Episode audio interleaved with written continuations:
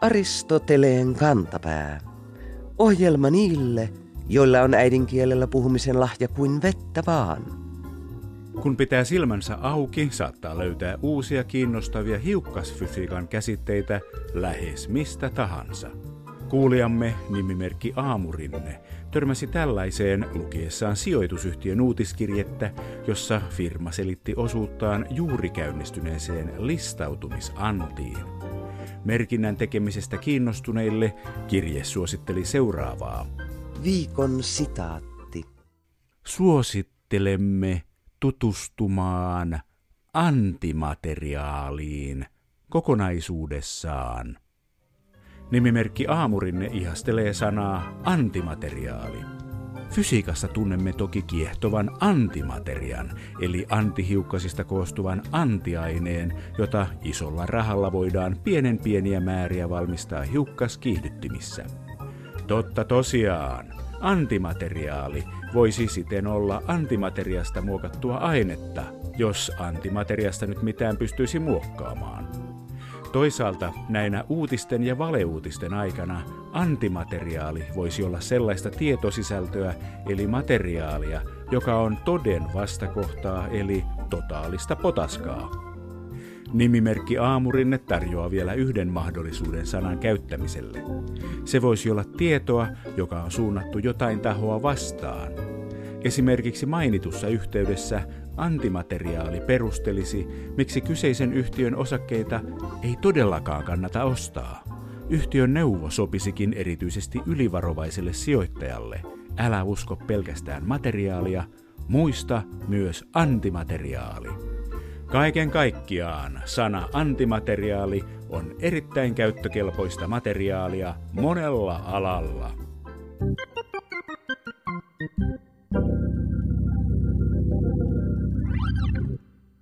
Yksi tärkeä käsite suomalaisten omakuvalle on lintukoto, turvallinen pesä kaukana pahasta maailmasta. Mutta ehkäpä lintukoto on väärä sana, ja vaikkapa Seitsemänveljeksen Impivaara olisi osuvampi käsite tälle asenteelle. Vanhan suomalaisen kansanuskon mukaan lintukoto on nimittäin aivan toisenlainen paikka. Se on se paikka etelässä, jonne linnut muuttavat talveksi. Tämän uskomuksen mukaan linnut lentävät talveksi lintukotoon linnunrataa pitkin. Lintukoto on matala paikka, kaartuuhan taivas siellä horisontissa alas lähelle maan pintaa, joten lintukodossa asuva kansa, lintukotolaiset eli maan ääreläiset, ovat kääpiöitä. Heidän auvoista eloaan häiritsee ainoastaan jatkuva kahinointi kurkien kanssa. Suomalaisten ajatus muuttolintujen lintukodosta on hyvin samanlainen kuin muinaisten kreikkalaisten, mutta koska heidän näkökulmastaan linnut muuttivat kesäksi pohjoiseen, heidän lintukotonsa vastine sijaitsi tietysti täällä Pohjolassa. Siellä, tai siis täällä, maailmaa kiertävän Okeanosmeren rannalla pygmit ratsastavat naarasvuohilla ja, yllättävää kyllä, nahistelevat kurkien kanssa. Uskontotieteilijä Risto Pulkkinen arvelee suomalaisen kansanuskon sanakirjassaan, että tämä kreikkalaisten idea lintujen muuttokohteista levisi kaikkialle Eurooppaan Homeroksen Iliaan mukana, ja niinpä suomalainenkin käsitys lintukodosta saattaa olla samaa vaikutusta. Toisaalta kaikkialla maailmassa, missä muuttolinnut asustavat osan vuotta, esiintyy ajatuksia tällaisista lintukodoista. Suomalaisilla ja muilla uralilaisilla kansoilla etelässä taivaan ja maan rajalla sijaitseva lintukoto näyttäytyy tavallaan pohjoisessa ja maan alla sijaitsevan vainajalan vastakohtana.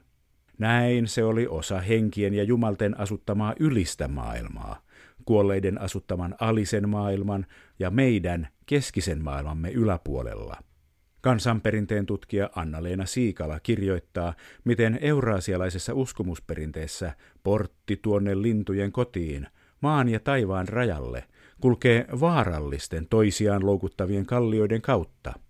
Esimerkiksi tsuktsit ajattelivat, että kalliot liikkuvat toisiaan vasten niin, että osa muuttolinnuista jauhautuu niitä vasten kuoliaaksi. Nykyaikainen tiede tietää tietenkin paremmin. Osa linnuista on muuttolintuja, joten ne elävät kahdessa paikassa, eikä mikään maa maailmassa ole eristyksissä muista maista. Hannu Kivivuori, lintubongari Värtsilästä, toivoi meiltä viime talvena ohjelmaa lintujen nimistä. Lintuharrastaja ja BirdLife Suomen nimistötoimikunnan jäsen Jukka Hintikan kanssa asiaa riitti niin paljon, että nyt on luvassa jo toinen ohjelma aiheesta. Mistä tulevat nimet hemppo, kirvinen ja sieppo? Entä mikä kymmenistä tiaisista oli ensimmäinen tiainen? Jukka Hintikka vastaa.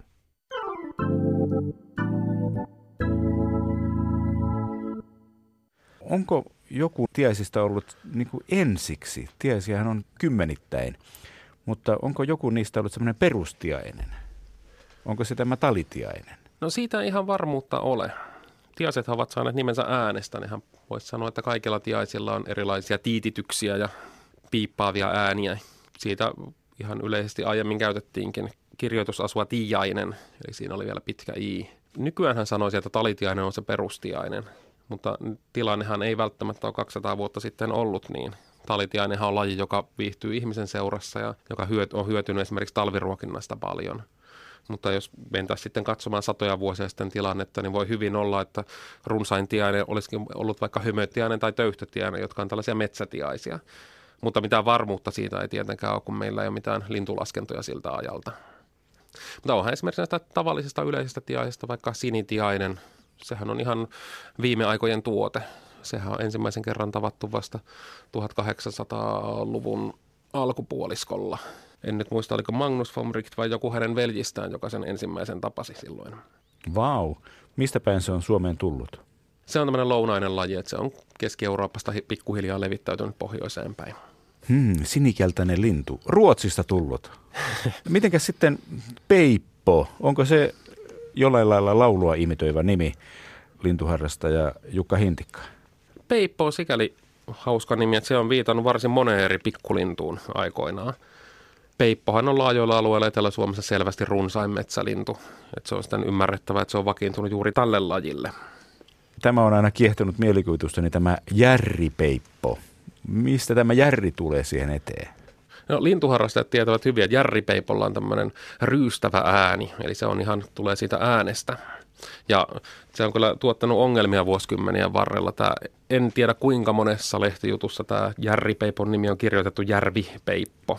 Et se on havaittu, että se on monelle ei-lintuharrastajatoimittajille varsin vaikea laji. Mites peipon kaveri sieppo, vaikka harmaa sieppo? Se kuulostaa nyt siltä, että se kuitenkin sieppaa jotain, eikä ääntele siep siep. Joo, kyse on nimenomaan käyttäytymisestä. Eli siepothan on tällaisia hyönteissyöjiä, pitkän matkan muuttajia, jotka ruokailevat sillä tavalla, että ne istuvat jossain oksan päässä tai oksalla paikallaan. Ja kun huomaavat hyönteisen, lentävät sen kimppuun, nappaavat sen lennosta ja palaavat takaisin siihen istumapaikalle. Eli ne tosiaan sieppailevat lennosta niitä hyönteisiä. Nimenähän se on itse asiassa varsin uusi. Eli vielä vaikkapa tässä 1800-luvun Melan nimistössä siellä ei ollut ollenkaan sieppoja, vaan siellä oli paarmalintuja. Ja tietysti tämä sieppo on paljon lyhyempi ja yksinkertaisempi. Että meille kaikille tuttu kirjosieppo, jota niissä pihapöntöissä paljon pesi, niin se oli vanhoissa nimissä, se oli mustan ja valkoisen kirjava paarmalintu, mikä ei näin kauhean sulavasti ainakaan minun suuhuni sovi. Ovatko paarmat heidän pääasiallista ruokaansa? Kyllä, muutkin hyönteistä on varmasti käynyt, mutta paarmat on tietysti isoja herkullisia hyönteisiä, mitkä näkyy paljon. Ja varmaan jos ajattelee, että tuon ajan maatalousympäristöä, niin on olleet vielä aika runsaita siinä ihmisasutuksen ympärillä. Siepothan ei sinänsä pelkää ihmistä, vaan esimerkiksi harmaa sieppohan saattaa tehdä pesän vaikka ihan oven pieleen tai halkopinoon. No mitenkäs sitten tämä kirvinen, onko se nyt taas sitten näitä laulujuttuja? Kir, kir, kir. Lintuharrastaja Jukka Hintikka. Ääneen se perustuu kyllä, mutta siinä on itse asiassa todennäköisesti ollut niin, että kirvinen ja kiuru ovat oikeastaan sama lintu. Eli näitä kaikkein vanhimpia lintulistoja kun selaa, niin siellä on nimenomaan kiuruun viitattu kirvinen tai kirviäinen nimellä. Ja jos katsotaan vironkielistä nimistöä, niin siellä edelleen kirvisen nimi on kiuru. Ja siinä taustalla on luultavasti ihan tuo kiurun lentoääni. Sehän on semmoinen surahdus. Jos nyt ajatellaan tavallista maallikkoa, niin sekä kiurut että kirviset, molemmathan ovat pieniä ruskeita lintuja, jotka elää maassa. Ne on viiruisia, niissä ei oikein mitään sellaisia kauhean selkeitä tuntomerkkejä ole. Niin sinänsä on ihan ymmärrettävää, että se ei ole ollut niin justiinsa, kutsutaanko niitä nyt kiuruiksi vai kirvisiksi, tai tehdäänkö siinä mitään eroa niiden välillä. Aivan. Aina mielikuvitusta kiehtonut linnun nimi on myös hemppo. Vaikea ajatella, että se liittyisi linnun lauluun. Se ei liity linnun lauluun. Se tulee itse asiassa hieman mutkan kautta. Se on hempling tai henfling muilla kielillä. Ja se nimi johtuu siitä, että sen ajatellaan olevan erityisen perso hampun siemenillä. Eli siellä taustalla on vanha nimi hamppulintu, josta on sitten tullut hemppo. Mahtavaa. Peiposta tuli mieleen leivonen. Se ei varmaan ole tullut leivonnaisista tämä nimi. Ei, kyllä se on nimenomaan tämän nykyään kiuruna tunnetun linnun nimi. Et se on sitten sattumaa, että nämä leivonnaiset ovat vain niin samankaltaisia. Lisää tämmöisiä mielikuvitusta innostavia lintujen nimiä on sitten tämä hippiäinen, joka ihmisiä ajatellessa tuo mieleen kaikenlaista muuta kuin pikkulinnut. Onko se saanut nimensä boheemista elämäntavoista? Ei, siinä ei ole rauhanaate tai mikään muukaan tällainen 60-lukulainen ajatus taustalla. Eli hippihän se on tarkoittanut vanhasta jotain pientä otusta, ja sehän tunnetaan henkilöniminäkin. Sukunimenäkin on hippi, ja se on ymmärtääkseni myös henkilön nimi. Ja hippiäinenhän on selvästi Suomen pienin lintu. Se on ihan mitättömän pieni ja vihreä, niin sillä on tosiaan annettu tämä nimi hippi, joka on viitannut ensin pieneen otukseen, ja sitten siitä on vielä tehty diminutiivi, eli hippiäinen. No se on kyllä sitten tosi pieni. Tuosta leivosesta mietin, että jotain tuli mieleen näistä leivonnaisista, niin uunilintu, että leivonen ja uunilintu olisivat voineet liittyä toisiinsa, mutta ehkä näin ei ole. Tuo on itse asiassa sellainen nimenantoperuste, mistä ei vielä puhetta ollutkaan. Eli uunilinnuthan on saaneet nimensä pesärakennelman mukaan. Niillä on sellainen katettu pyöreä pesä, joka on ainakin joidenkin mielestä muistuttaa tämmöistä vanhaa kiviuunia. Eli se on tosiaan, se ei ole semmoinen avopesä niin kuin kuvissa usein näkee, vaan se on tämmöinen ihan pyöreä pallo, jossa on reikä kyljessä. Näitähän on joitain muitakin lintuja, jotka on nimetty nimenomaan pesärakennelman mukaan. Ainakin pussitiainen tulee heti mieleen, että sen pesärakennelma on tällainen oikein taidokkaasti pajuun tai muuhun puuhun punottu pussi. Hienoa. Miten sitten pääskynen, lintuharrastaja Jukka Hintikka? No pääskynen, se on ikivanha nimi, eli silläkin löytyy ihan näistä etäisistä sukukielistä vastineita, mutta se on vähän epäselvä. Kielentutkijat on monesti tällaisissa epäselvissä tapauksissa ajatelleet, että no se on lintu, lintuja nimetään äänen mukaan, mutta ei siinä oikein mitään semmoista järkevää perustetta ole puhua, että se olisi äänen mukaan nimetty. Et se on epäselvä, mutta vanha nimi kuitenkin ja monessa sukukielessäkin käytössä samasta sanasta polveutuva nimi. Hyvä. Varpunen on sitten vähän kuulostaa siltä tai tuntuisi siltä, että se on helppo tapaus, että tämä lintu syö puiden varpuja. Se niin voisi ajatella, että se olisi siis puiden varpuja syövä, mutta se ei siitä kuitenkaan tule. Se on aika harvinainen tapaus nimistössä. Valtaosa näistä lainatuista nimistä tulee lännestä, niin varpunen on kuitenkin idästä. Se on sama sana kuin vaikka nyky-Venäjän vorobei, eli varpunen. Wow. Se on slaavilaisesta kielistä lainattu aikoinaan. Se on jännää, vaikka suomensukuiset kielet ovat tulleet tänne länteen päin idästä, niin silti näitä itälainoja on vähemmän. Lintuharrastaja Jukka Hintikka. Joo, niitä ei kamalan paljon ole. Tietysti pitää muistaa, kun puhutaan lainoista, jotka on tapahtuneet hyvin kauan sitten, niin jos se on joku silloin indoeurooppalainen kieli ollut, niin on vaikea sanoa, mikä kielimuoto se varmasti on ollut. Totta, ja sitten on myös niin, että vaikka siellä Volgan mutkalla nykyään puhutaan venäjää, niin ennen vanhaan venäjää ei ollut vielä, ja venäjää puhuttiin etelämpänä, ja suomensukuisia kieliä puhuvien kansojen elinseuduilla oli varmaan lähinnä metsää, koivuja ja suota. Se on varmaan ollut se kaikkein tyypillisin kielellinen ympäristö. Mutta mitenkäs sitten lokit? Tulivatko ne suomalaisille tutuiksi sitten, kun saavuttiin tuonne Itämeren rannalle? No, se on hyvä kysymys. Tämä lokki on vähän samanlainen kuin pääskynen, että se on epäselvä. mistä se oikeastaan tulee. Se on siinä mielessä toki erilainen, että se on oletettavasti nuorempi, sillä ei juuri etäisemmistä sukukielistä vastineita tunneta. Mutta se on kuitenkin, lokki on sitten Suomen murteissa hyvin laajalti tunnettu. Et toki paikoin on puhuttu loueista ja kajavista lokkien sijaan, mutta se on vähän epäselvä se, mistä se oikeastaan alun perin tulee. Tikka on selvä tapaus. Se tulee siitä koputuksesta. Tok, tok. Miksi se oli tokka? No, tuleeko se siitä koputuksesta? Tikkujen kutsuäänihan on hyvin semmoinen kirkas kik, kik, kik. Eli se voi hyvin tulla myös siitä. Se voi olla koputus, mutta ääneen perustuva se mitä ilmeisimmin on.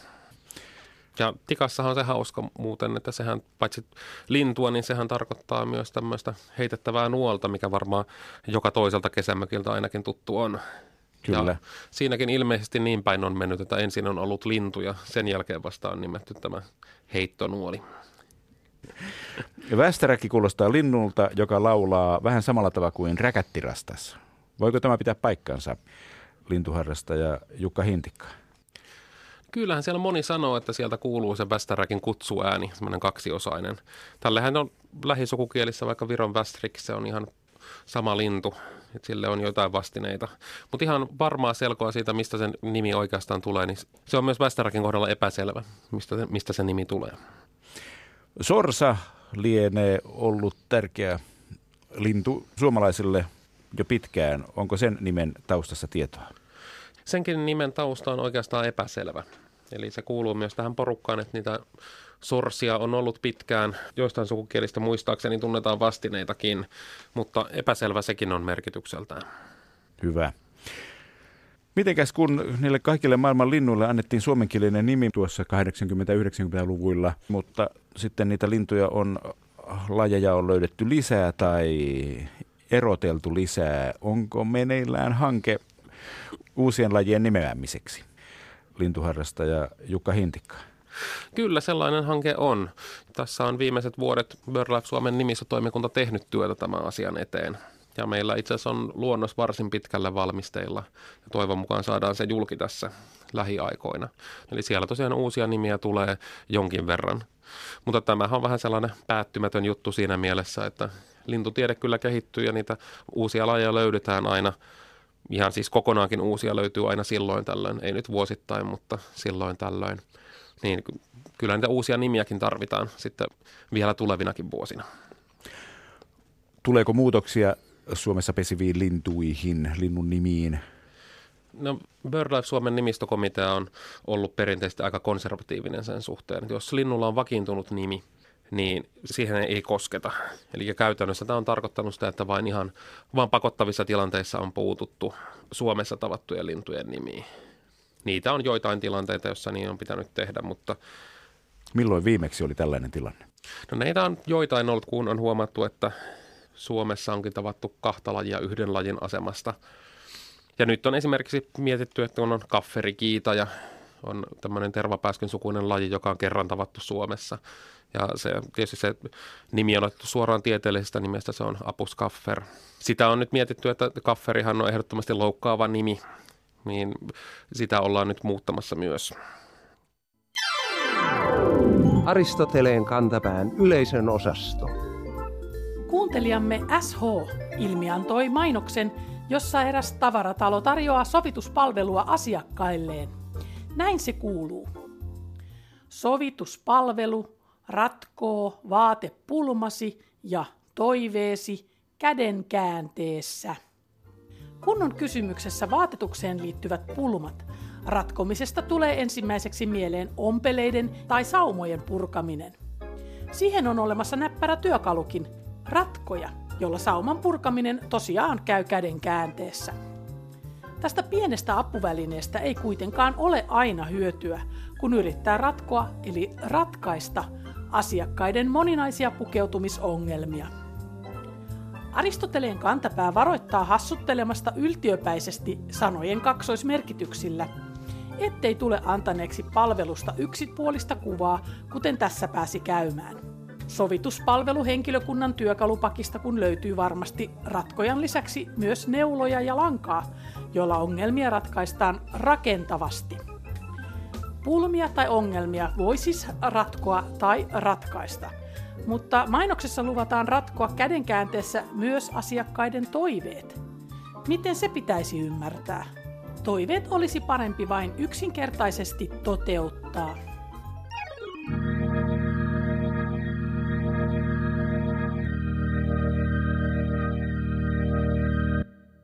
Kieltä voi ajatella ihmisten toistensa ymmärtämiseen kehittämänä pelinä, jossa on säännöt, jotta toisten ymmärtäminen olisi helpompaa. Jos sääntöjä ei noudata, ymmärtäminen vaikeutuu. Mutta aina ei ymmärtämisen vaikeutuminen johdu selvästä sääntöjen rikkomisesta, vaan jostain lievemmästä, jostain vaikeammin selitettävästä. Kuulijamme Sami M. lähetti meille äskettäin Urheilulehden lokakuisen analyysin englantilaisen jalkapallojoukkue Tottenhamin pelaajan toimista. Selvitys kulki tähän tapaan. Viikon fraasirikos. Harry Kanein ruuti oli märkää elokuussa, mutta syyskuussa hanat aukesivat. Sami M. ei kommentoi sitaattia, mutta Aristoteleen kantapään kuvailmausfraasien linjatuomari näkee heti, mistä on kysymys. On tapahtunut kuvailmausten kosteusvahinko. Ensiksi Kanein ruuti on märkää. Se on tuttu ilmaus sille, kun homma ei luista ja pallo ei pompi. Myös hanat aukesivat on selvä juttu ja tuttu tapa sanoa, että asiat vihdoin sujuvat ja lyyti on alkanut kirjoittaa. Näin virkkeessä ihan mainiosti esitetään kaksi vastakkaista tapahtumien sujumisen tilaa ja välissä on käännekohtana sana mutta. Mutta jos ilmitasolla ensin on märkää ja sitten hana aukeaa, käännettä ei tapahdukaan. Kyllähän ruuti pysyy märkänä, jos hana aukeaa. Sääntöjä ei ole rikottu, joten tuomari ei vihellä pilliin, mutta komennamme kirjoittajan kuitenkin loppusyksyn ajaksi uudelleenkoulutusleirille matalakosteusatmosfääriin kehittämään ilmauksiinsa kuivakkuutta.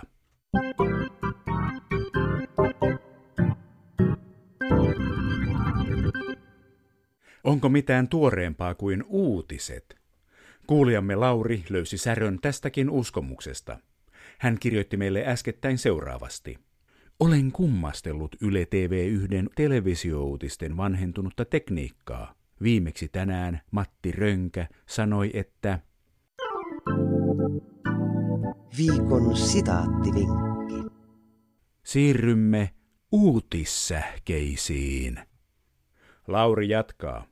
Käyttääkö Ylen uutiset tosiaan edelleen sähkösanomia uutisten vastaanottamiseen? Eikö nykyaikana olisi parempiakin välineitä? Tosiaan, sähkösanomathan olivat vallankumouksellinen uutuus silloin, kun lennätin keksittiin vuonna 1844. Mutta Suomessa lennättimistä luovuttiin jo valtaosin 1950-luvulla, kun puhelin oli yleistynyt tarpeeksi. Nyt on pakko esittää Laurin kysymys Yle Uutiset et ajankohtaistoiminnan päätoimittaja Riikka Venäläiselle. Hän vastaa näin. Sähke ei enää viittaa sähkösanomaan tekniikkana, vaan puhtaasti lyhyen uutisjutun muotoon. Lyhyimmistä uutisjutuista käytetään vakiintunutta termiä uutissähke tai sähke. Huh, nyt Lauriamme muut voimme nukkua yömme paremmin. Stop. Yleisradion tekniikka on ajanmukaista. Stop.